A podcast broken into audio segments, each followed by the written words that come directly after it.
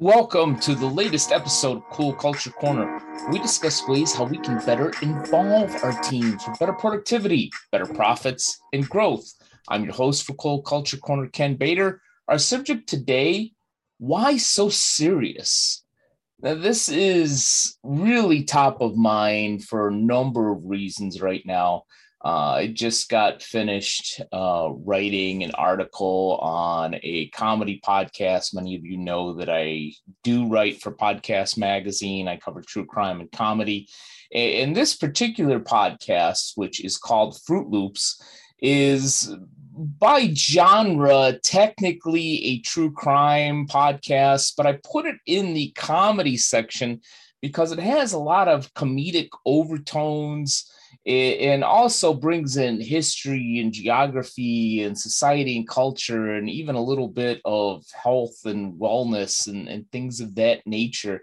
So you know I, I chose to concentrate on the comedy aspect of it um, for a number of reasons. And it kind of reminded me because these two ladies wendy and beth um, who are who are great people, great podcast hosts. Had so much fun talking to them at, at CrimeCon. You really do exemplify the idea that sometimes you know you just have to laugh not everything has to be so serious you know certainly there are things that we don't make fun of uh, but there's so much darkness in this world lately um, literally before turning the record button on, I was reading about an article on the latest mass shootings. You know, one here, uh, not too far away in California from where I live, and then of course the terrible incident in Buffalo. Uh, earlier this weekend. And, and, you know, you can't even, and I mentioned this to a client, you can't even turn on the TV and watch news without being pissed off. yeah, you, you need a release it, it brings me to my main point, which is culture and involving our people. You know, it seems like, and granted, I haven't worked in a traditional employee employer relationship in well over a decade, but it seems to me, as an outsider from my client work eh, in, other entrepreneurial pursuits that I have, that it's gotten to the point where you just can't make a joke. You can't laugh at work. I even think you know a lot of people are complaining about going back to work with COVID supposedly kind of kind of dying down and people going back to a traditional workplace, and a lot of them complaining about gas prices and and you know how that's going to be a burden on their wallet uh, or purse, but you know I think it's more of a burden on your psyche because you know now you can't joke about anything. You know you don't know how this person's going to take it, how that person's going to take it. So, you know, this is actually somewhat more of a question that I pose to anybody listening is is how can you inject some humor at work? Yeah, I mean, I understand all the HR issues and the divisiveness and everybody seems to be angry at something. But for the love of God, I think for our society, for our own mental health, you know, with inflation, stock market, and the war and everything else, we got to find a way to laugh at something, you know, don't we? so, yeah, I want to hear from you, you know, especially those folks that are in management roles, folks that are human resource professionals. You know, there's got to be a way, you know, to to to, to find that loophole, uh, or or you know, to, to find that eye of the needle where we could put humor back in the workplace without it being seemed racist or divisive or uh, just insulting. You know, let, let's bring back some basic humor because I think that's what we need. Maybe we won't be so ticked off in the grocery store and, and in the you know, in the highways you know and you know I, I think back at at my career briefly in the banking industry and i'm so glad not to be in the banking industry anymore. I, I remember you know this distinctly and this was you know many many years ago you know, having a new banking job and being in this huge management meeting conference, whatever you want to call it, was being run by the CEO and and he asked for feedback on certain things and the culture and so forth. And only being there a couple of months, but you know, being pretty confident in my knowledge and my abilities, I raised my hand and stood up and talked about the power and the value of laughter in the workplace in a very what I thought was innocuous way.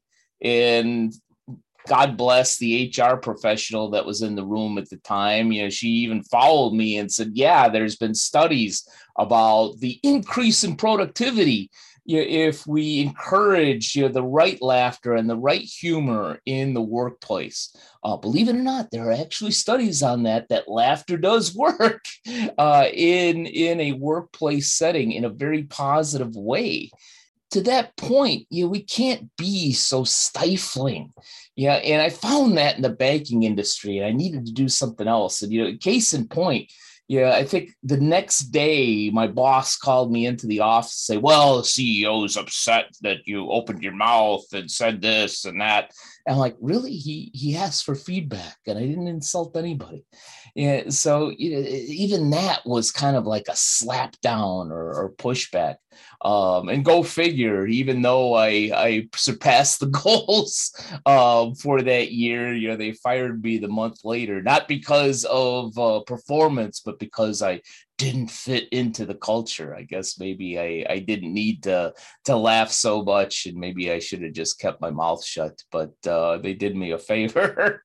but yeah, that brings me back to the point. You know, how can we validly, without insulting anybody, without creating any rifts, you know, how can we add laughter, humor, comedy back to the workplace? Yeah, I want to hear from you. I want to hear your feedback. Yeah, but eh, this is my encouragement that however we can do it you know maybe maybe we need to go back and watch some andy griffith shows or leave it to beaver or something and look at some of the the humor without sexual entendres you know things that were uh, a little bit more vanilla but still funny. Maybe we need to start there and find a way to bring some of that humor into the workplace. I don't know. I, I don't have a specific answer to this uh, but i do believe believe that if we could find a way in this very difficult time, in, in a time that I think in my lifetime is the toughest time in our country to, to work, to raise a family, to just be able to live with everything bombarding us um, that could be so easily negative.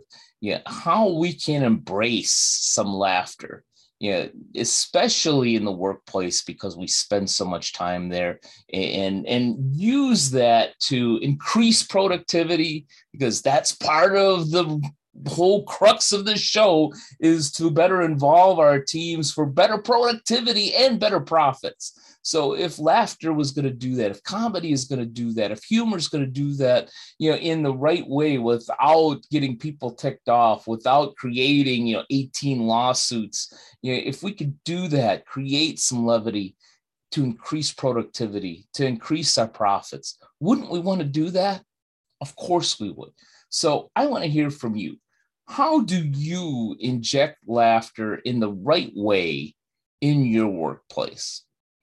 Thanks for spending some time with me today. I hope you had a little bit of a laugh, and I hope that you have a cool culture corner at your unique business.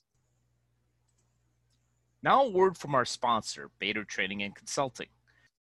Events are back in full swing. I'm actually heading to my fourth conference in at least as many months so far in 2022. I'm overjoyed to be fully back in business after the pandemic, and it would be a privilege to be a part of your next event. Do you need a speaker for your next conference? Maybe a facilitator for your next strategic planning or training session? A full program with expert panelists and interactive exercises for attendees? Or maybe you need an MC for your next event. I'm here to help and have the expertise to be a part of an amazing agenda for your audience. Learn more about Bader training and consulting at www.btcinc.net, or better yet, just contact me directly at kbader at btcinc.net and let's talk about your next event, next training session, or next summit.